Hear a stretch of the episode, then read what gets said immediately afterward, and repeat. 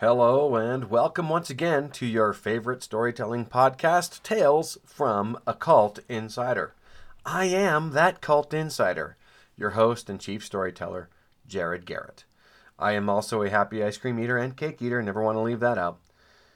Just as a quick uh, catch up, I was born and raised in a cult that was called the Process Church of the Final Judgment, which later morphed into something called the Foundation Faith of God which later morphed into something called Best Friends Animal Society. This is not an expose of Best Friends Animal Society and its shady past. I have nothing shady to say about its past. This is the opportunity for me, Jared, to share the story of me growing up in this cult. And really, my story is very similar to many of the other kids that I grew up with. I grew up with about 30 other kids of varying ages and in a recent panel that I was on, was asked why I tell these stories, why I write also novels, but that, that tend to draw from my life, but also why I tell these stories. And it's it's hard to come up with a reason, like a single unifying reason, or at least it was for a bit there as I thought about that. I'd never been asked that before. I mean, I have reasons like, well, I wouldn't mind parlaying the crappy um, childhood that I had into fame and fortune. Uh, and if not fame, some fortune. But sometimes fame leads to fortune as long as it's not terrible infamy. Um, get that right, Three Amigos. Oh, yeah. Uh, th- so, I mean, granted, there, granted I ha- I'd like to make a living off of my stories, my novels, uh, my memoir, this podcast, all the other creative things that I do. I do voiceovers for novels. I do public speaking. It's a lot of fun. I'd love to be able to have that be the living that I make, um, but it's not. Uh, but that's just not the actual fundamental reason why I tell these stories.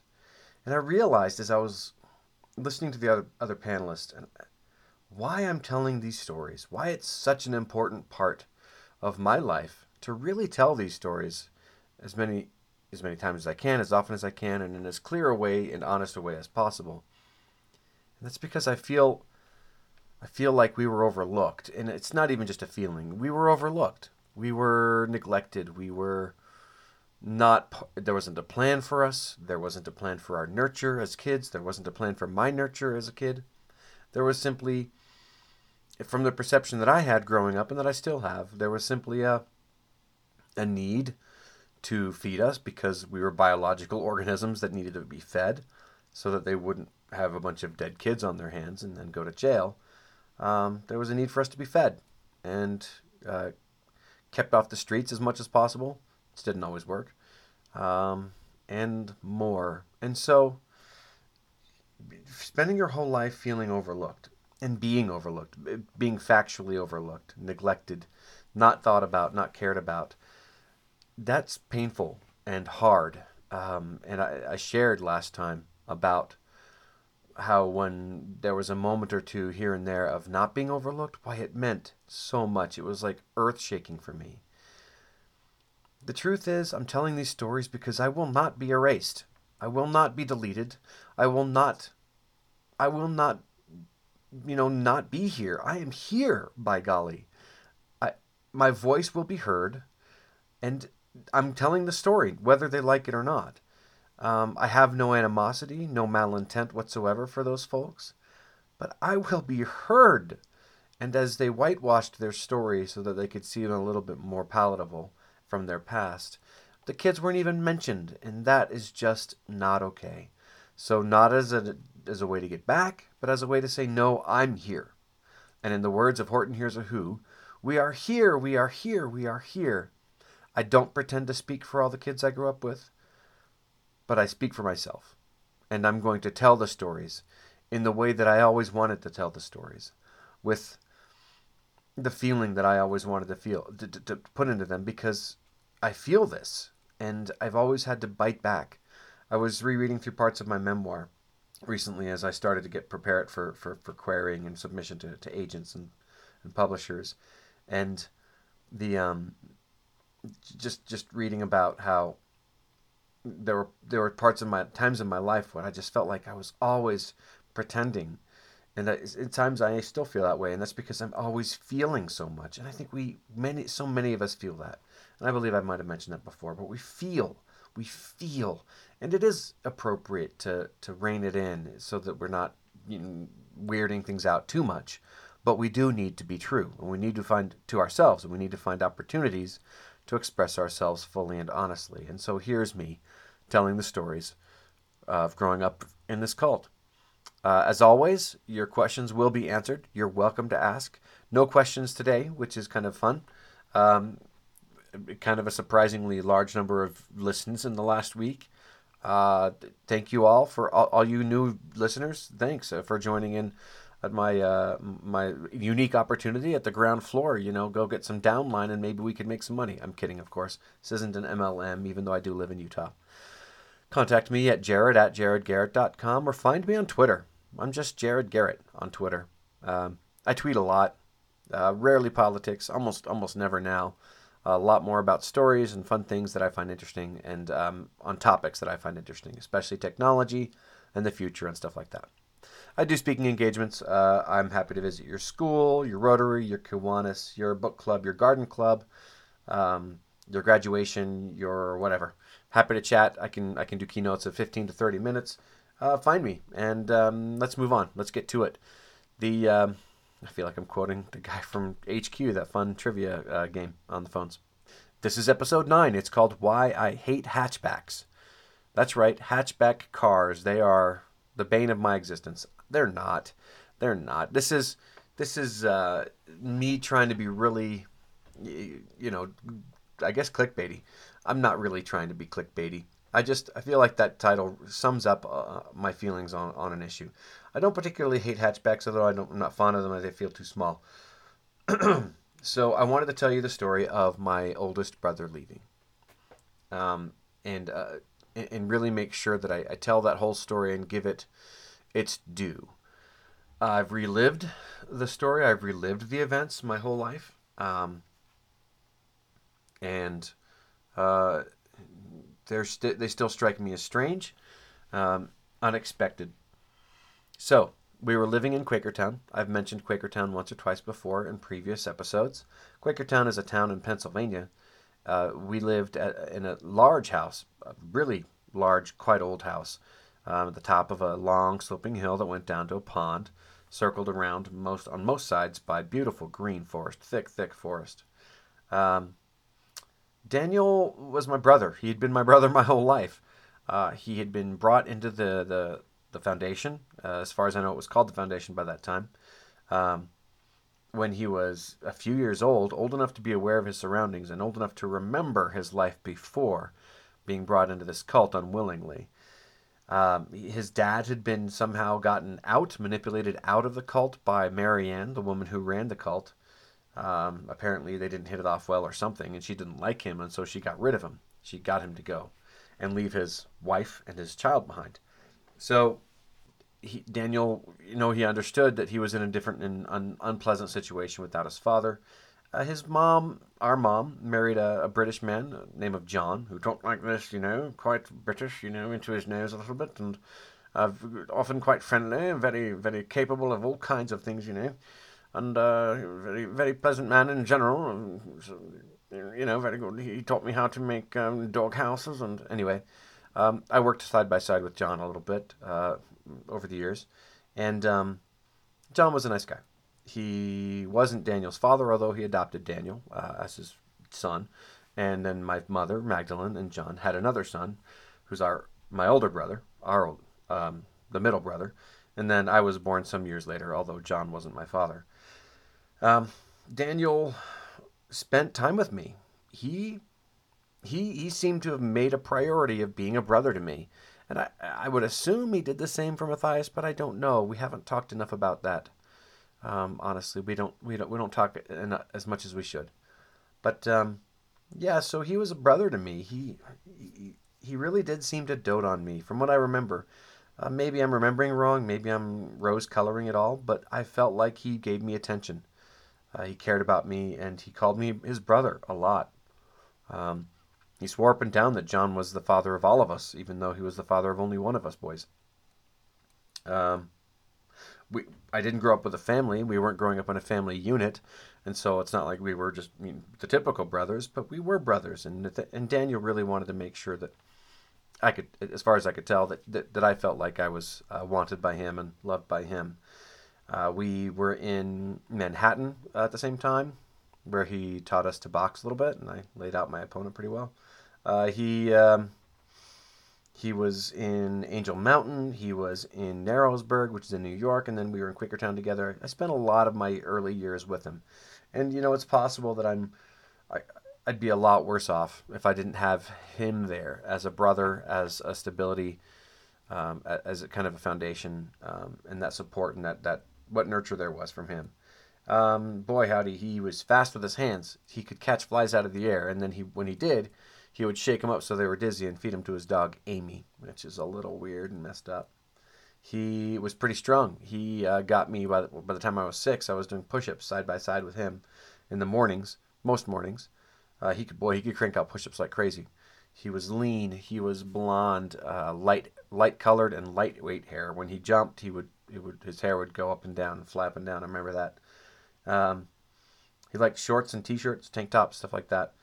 Um, in general, a happy dude. He looked a lot like a, I mean, he looked like a California surfer, um, all things considered. And, um, you know, I felt like uh, he was my best friend growing up, you know, until I was about six or seven. He was, he was there for me. He, he led us in shenanigans. He led uh, all the kids in cutting down trees and building a log cabin with a chainsaw he stole. He, um, was kind of the ringleader for a while, and I looked up to him, and I felt like it probably a little special, I think, because he was the ringleader of the kids for a while, and he was my brother. You know, I mean, I'm I'm the kid brother of the ringleader, so I'm you know kind of like the mob. I felt like a, a special person because of him. But uh, when we were in Quakertown, uh, he was 16, you know, turning 17 maybe, and I don't know what the laws were then. I think that the laws now are that you can't take off from your home by the before you're 18. But as far as my memory serves, he was not quite 18 when he left, because I wasn't eight. I was about six and a half, seven years old. So here are the circumstances. We're in Quakertown. Um, there's a Dunkin' Donuts downtown. We're not we're not actually downtown. He has to get out there on his own, and he intends to have a friend of his uh, pick him up.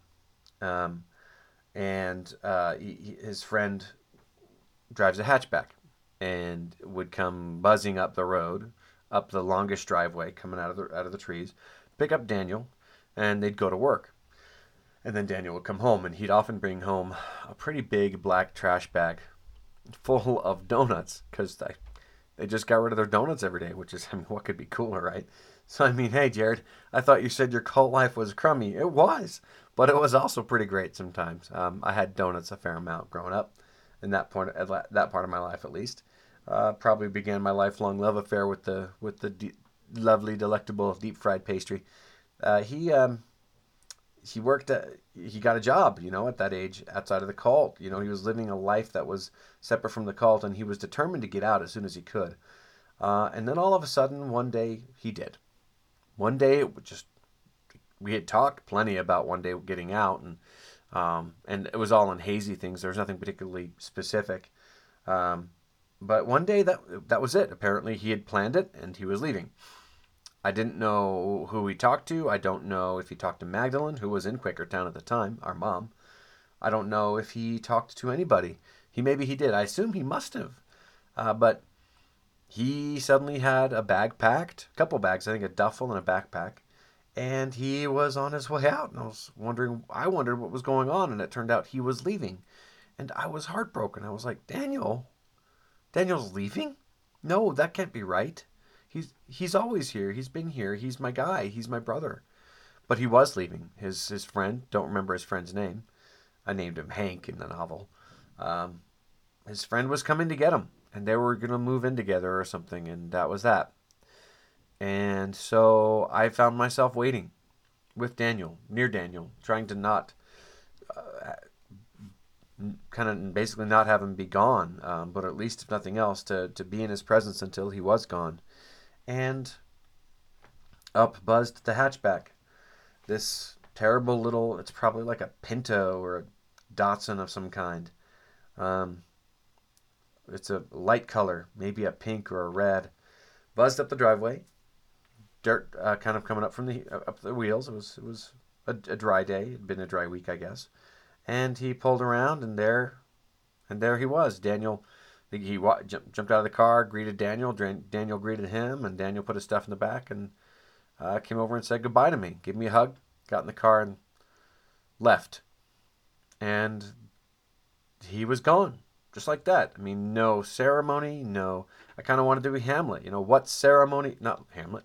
Laertes from Hamlet with when he's watching his sister Ophelia, who's died uh, tragically, be buried. Um, she possibly committed suicide, and of course, um, Laertes is disappointed and sad and broken up, and it, it, being buried without no any ritual. And he says, "What ceremony else?"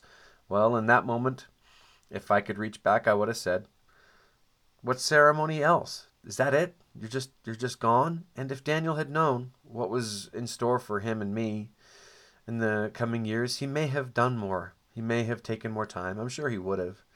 But we just didn't know. He didn't come back. That was that. He left. He was gone for good from the cult. Um, I don't believe I ever saw him again, um, except for right after he left. So he left, and I just watched as the car, as this car faded out of sight down the driveway and drove into the trees, and then was gone, just gone. And I was just speechless and also empty inside, and I felt like my whole body was flat against the ground, not squashed, but as if I wasn't there, as if uh, I was just some object, I don't know, being, or not even a thing. And um, so I left, and I was, as I walked away from the driveway, I, I got more, I got emotional, I started to cry, and I felt just lost again you know, all of a sudden. And um, again before because I had felt lost before I'd felt alone before but this was a new one because he wasn't there. Um, and I was for sure on my own. Um, and uh, as I rounded the house um, up up to the one side where there was a, a large tree with a large area of grass around it and beyond it quite a ways about I'm going to say 10 20 yards of grass, and then there was another kind of brushy area. Um, I saw Daniel leap out of the trees, duffel in hand, backpack swinging, uh, hands wide, mouth wide, eyes wide, a huge laugh cracking his face open, and he was just yelling, "Ah, just kidding! I'm not leaving." And I blinked, and he was gone. I had imagined it. I had completely hallucinated my brother coming right back all of a sudden as if it were a joke. Um, and, but yeah, that was that was the last time I saw my oldest brother Daniel. Um, not the last time I spoke with him, but the last time I saw him. And um, uh, there's more to say uh, in, an ep- in an episode a little while from now. Not today. Not today. No. But um, it's a it's a big moment in my life. Um, having, you know, up till then, having my parents not seem to be very concerned with me although it turns out my dad had, and my mom maybe a little, but not much. Uh, being in what I knew was a cult. Um, sure, I'm seven or so, and I don't really understand what a cult is, but I know I'm in a very different situation from the from the typical majority of the world, where kids are at least with with a parent, being treated like a kid, being told they're loved, be, giving, being able to give hugs and get hugs, being able to c- cry on shoulders and or in laps and um, have actual parent things happen. Um, I wasn't in that situation, and I knew it was weird. Even though it was my only, the only thing I knew, and it was my life, and so I just coped with it and dealt with it day to day, each day. You know, doing what I needed to do to get through, um, and usually finding fun and happiness, and or at least enjoyment in, in, in different aspects of life. I knew it was weird. Of course, I knew it was weird, but that was on a philosophical ac- academic level, not in a bones like this is my life and it's screwing me up level. I didn't know that. Um, and luckily, I'm not all that screwed up, guys. I'm, I'm doing okay. Um, I can see that I am not perfect by any means. Who is? I can see there are parts of me that, while I believe are not as broken as they once were, um, due to grace um, and due to extraordinary miracles, I can see there are parts of me that'll never be shaped the way they might have been shaped. Um, if I had grown up in a different way. And that's the same. That's the case for everybody. uh, th- things about noise and things about um, a bit of PTSD here and there with people being behind me, um, and the way people talk and the way people treat me and stuff. You know, I, I can get a little eh, anxious, anxious and upset and uh, cranky and shaky sometimes even. But um, having him leave, the guy who did regularly pay me attention, having him leave, was um, that was not a good thing for me. That was that was a turning point for me. It's uh, it's a big part of um, I think where I started to re- really isolate myself, really just to start to drown in my books, uh, to in my stories with the Black Stallion and um, everything like the Black Stallion, every horse novel I could find, uh, and lots and lots more stuff. Uh, and I don't know why the Black Stallion sticks the most out, but it really does. Black Stallion was huge for me. Bridge to Terabithia, of course. Um, a lot of the Newbery books I read back then as well because they were kind of the younger kid books, and the librarians would point me that way. Um, but yeah, that's definitely where I started to isolate myself and really feel like I was a loner um, on my own. Nobody really could ever understand me, um, and closing myself off. And that was a mistake. I know it was a mistake. There were plenty of good people around me that I could have opened up to, uh, had them be part of my life. I could have been part of their life. I could have seen what they were going through and not felt so exceptional in that I felt I was exceptionally alone, exceptionally crapped on, exceptionally overlooked and neglected, uh, exceptionally beaten sometimes. Um, yeah, if I'd let people into my life and kind of been able to be a part of their life, I would have been able to connect. And we all know what connection does. You know, it gives us uh, something to hold on to and it helps us see other people's lives and it helps us to see that the, the experiences we're having are the human experience and not just the our experience. Although they are are our own unique experience there's so many commonalities that we're just not alone. We're not alone friends. We're not alone. You're not alone. I don't no matter how you feel right now or might be feeling or might have felt before or or now i don't know if you're feeling if any of you are feeling like like the world's got it in for you. It doesn't. It doesn't. The sad thing is that too often, much of the world doesn't even notice you. But guess who's noticing you, my guy, my guys? Um, your family and your dear friends. My mistake was that I wouldn't let anybody become my family or my dear friends. I just wouldn't. I that was a mistake I made. So that that is uh, that is the story of why I hate hatchbacks. I don't particularly hate hatchbacks but I certainly have a very strong image, a very vivid image of a hatchback that carried away my oldest brother. Um, and uh, this may be why many of the stories I write include a brother, uh, either long lost or um, not long lost, but a brotherly relationship. And I try to get it, capture it the way I think that it should be captured. Often the brotherly relationships in the stories that I write are fairly idyllic uh, in how I think brother relationships should be. Um, maybe it's a bit of a, a yearning that I'm trying to, to fulfill by writing those brother relationships. So that's the story uh, for today. Um, we're at about 24 minutes, so I'm going to take just another minute and tell you a little bit, uh, another little vignette um, about uh, a little prank that we played just for kicks and giggles here. Uh, this was in, I believe, still Quakertown, but it might have been Narrowsburg. I'm pretty sure Quakertown. Uh, the the majority of the kids there had kind of transitioned on to somewhere else, but I was still there. There was a young man named Julius there, uh, and I believe uh, Mariah was still there, and we uh, just kind of did our own thing.